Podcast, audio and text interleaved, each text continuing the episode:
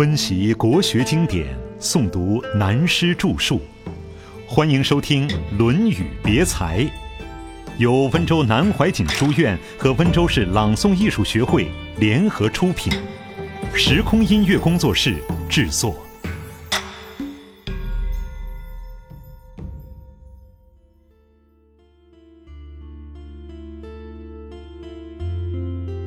礼仁第四。那人却在灯火阑珊处。现在我们讲到《论语》第四篇，是最重要的一篇。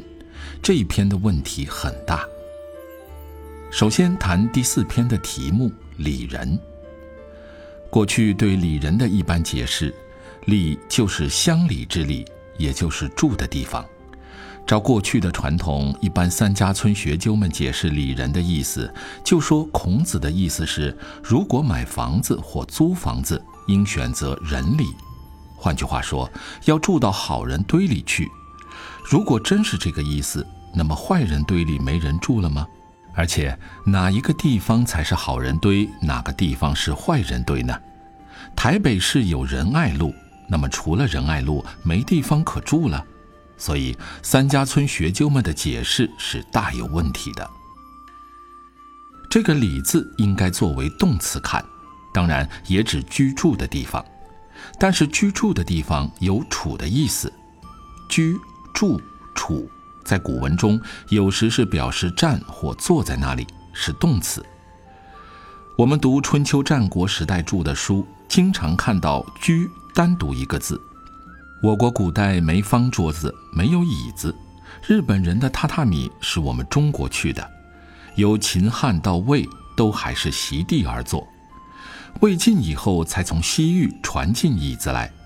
唐代以前，我们还看到一句话：“据胡床而坐。”胡床就是椅子的雏形，从西域过来的。我们中国文化许多名词有一“胡”字，如胡椒。一看就知道这样东西是外来的，不是胡就是番，番茄就是外国来的。后来又加上洋，如脚踏车是外国来的，四川人叫洋马儿，甚至如病名杨梅疮也是外国传来的。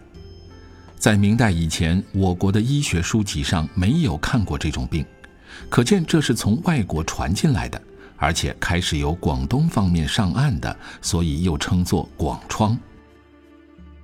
我们知道了这些道理，就了解居礼的意义，就是自处。礼人的意思，也就是一个人如何处在人的境界，处事处人，尤其是自处，都要有自处之道。再明白点讲，什么叫礼人呢？就是我们随时要把修养、精神放在人的境界。现在讨论人，说到人字。孔子学问的中心来了，头大的问题来了。上面三篇中，第一篇“学而时习之”，学的是什么？学的是人。人是什么？两千年以来莫衷一是，这真是一个大问题。最近有个人提出一篇质询，就谈这个人字。前一个礼拜，他把这质询给我看，问我的意见。我说无可奉告。因为他已经提出来了，我们又何必再做讨论？不过，我认为“人”字的确很难谈。我这样说，也就是微言大义的精神吧。我们现在讨论到这里，全部《论语》的中心谈人。人是什么？过去有几种解释法，最有名的是“博爱之为人”。许多人谈到人的意义，都会这样答复。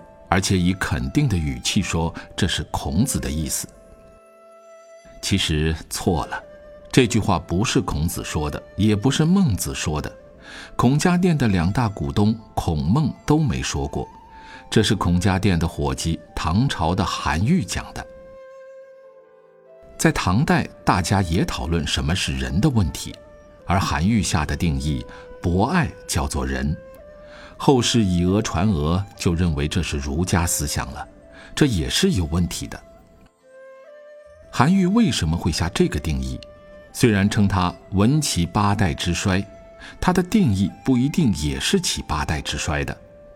真理是不能够用名气压住人的。韩愈的思想并不都是孔孟思想，他是研究墨子的专家，墨子的思想就有兼爱。大家现在忘记了韩愈是研究墨子思想的专家，所以他把墨子的思想融汇到儒家思想中去，把兼爱换一个字改为博爱，等于把长袍脱掉穿上西装而已。后世不明真相，就以为博爱之为人是儒家思想的解释。我们并不一定说韩愈这个定义下的不对，我们的态度要客观，真理只有一个。我们拿哲学观点来说，宇宙万有的那个最原始的东西，哲学家说它是本体，西方的宗教家叫它做上帝，印度人叫佛，叫如来。中国人叫道，名称不同，而所指的是同一东西，等于馒头与面包，名称不同，一样是用面做成，可以吃饱的东西。所以，我们不要被某一名词捆住，各个表现的方式不同而已。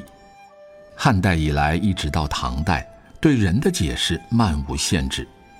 古代书上不管说什么，都人呀人呀的大谈仁义之道。孔子讲仁，孟子讲义，最后连起来就是仁义。仁义即孔孟，孔孟即仁义。如果我们做八股文，就这样大做文章了。仁义者，孔孟之说也；孔孟之说者，仁义之道也。这篇文章通了。实际说了半天，如果以逻辑来批评，只有八个字：陈言颠倒，不知所云。等于清代乾隆年间才子纪晓岚批评文章的一个故事。有一个学生拿一篇文章请他看，他引用了两句古诗来评语：“两个黄鹂鸣翠柳，一行白鹭上青天。”说这个学生的文章不知所云，越说越远了。所以汉唐以来，一般学者讲孔子之人的，都可借用纪晓岚这个批评。也是不知所云，越说越远了。那时的学者讨论这个人字的文章有多达一百万字的，这样一个字会扯得那么多，孔子何尝有这个本意？所以我常说，老子写了五千言，后世解释老子的文章，古今中外累积起来有几千万字，到目前为止，外文翻译有好几十种老子之多。如果老子知道了，会把大牙都笑掉。大家讲了半天，是不是老子原来的意思呢？张先生讲的张老子，刘先生讲的刘老子，谁的老子才是老子？到了宋代的理学家，自认为继孔孟之心传，孔子传心法于曾子，做了《大学》这篇书；曾子传心法于子思。子思写了《中庸》，子思传心法于孟子，孟子以后失传了。宋代理学家自认为又得了这个心传秘诀，中间事隔千把年，不知道宋代理学家们在哪里拿到这个秘诀的。其实他们把佛家、道家的东西挖了来，然后还要骂佛家、道家，所以宋代理学家的学问态度很有点不对劲。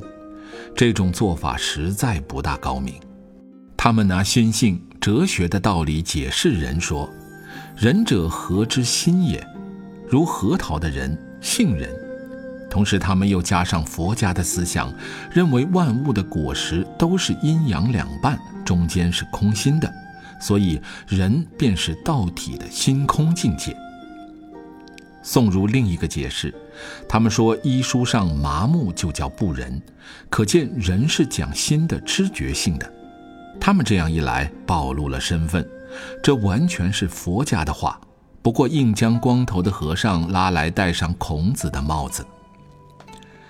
在唐代以后讲孔孟的心法，而传承孔孟之心法者，就是这些宋儒理学家。汉唐之学讲人，到底讲什么？我们勉强可以说他们讲用。宋儒讲的人，则扯到哲学里面讲体。我们讲了他们的缺点，也该说他们的好处。宋代及汉唐的儒家各有所长。汉唐以来的儒家了解孔子心法人的用，宋儒借用佛道两家之学了解孔子心法人的体。他们都有划时代的创建，但每家都是不同的孔子。讲到体用，我们要顺便提一下，拿中国唐代以后佛学原理来说，万物只有三个理则：体、相、用。如这茶杯，玻璃为体，相就是它的形状，用就是它的功用，即是可以成液体的东西。抽象的思想也是一样，譬如我们现在讲的，以孔子的《论语》思想为体，象就是二十篇《论语》，我们来研究解释。用是了解孔子以后才知反对孔子错在何处，又该怎样去弘扬中国文化，其用就在此。汉唐儒者对于人都讲用，而孔子当时讲人也多半是针对那个时代讲用。宋儒扯到哲学里讲人的体，从现象来探究体，不能说在见解上没有一点进步，但可惜的也只是各执一端，庇护称王而已。了解这些资料以后，再回转看这个人，人是什么？中国古代人字就是这样写，人两足走路旁加个二，为什么不就旁加个一？二人是两个人，就是人与人之间有我就有你，有你我就有他，有你我他就有社会。一个人没有问题，有两个人就发生了怎样相处、怎样相爱、怎样互助的问题，就是人。人就是人与人之间的事，这是文字上的解释。现在归纳起来，第一，题目的理人。自处与人，理人象征了学问的中心在如何自处。自心是体，处于人之间就是相和用了。相就是人的行为，用则是发挥的作用。所谓自处就是自立，所谓处人就是利人。佛家的所谓菩萨之道，自利利人就是菩萨，这是梵文菩提萨埵的译音。译成中文，简称菩萨，等于中文的圣贤，名称不同而已。自处处人就是人的体用。第二，本篇孔子就讲到无道一以贯之，换句话说，就是体用一贯，有体有用。所以说，人只是行为，只讲用不讲体，不讲内心修养，也错了。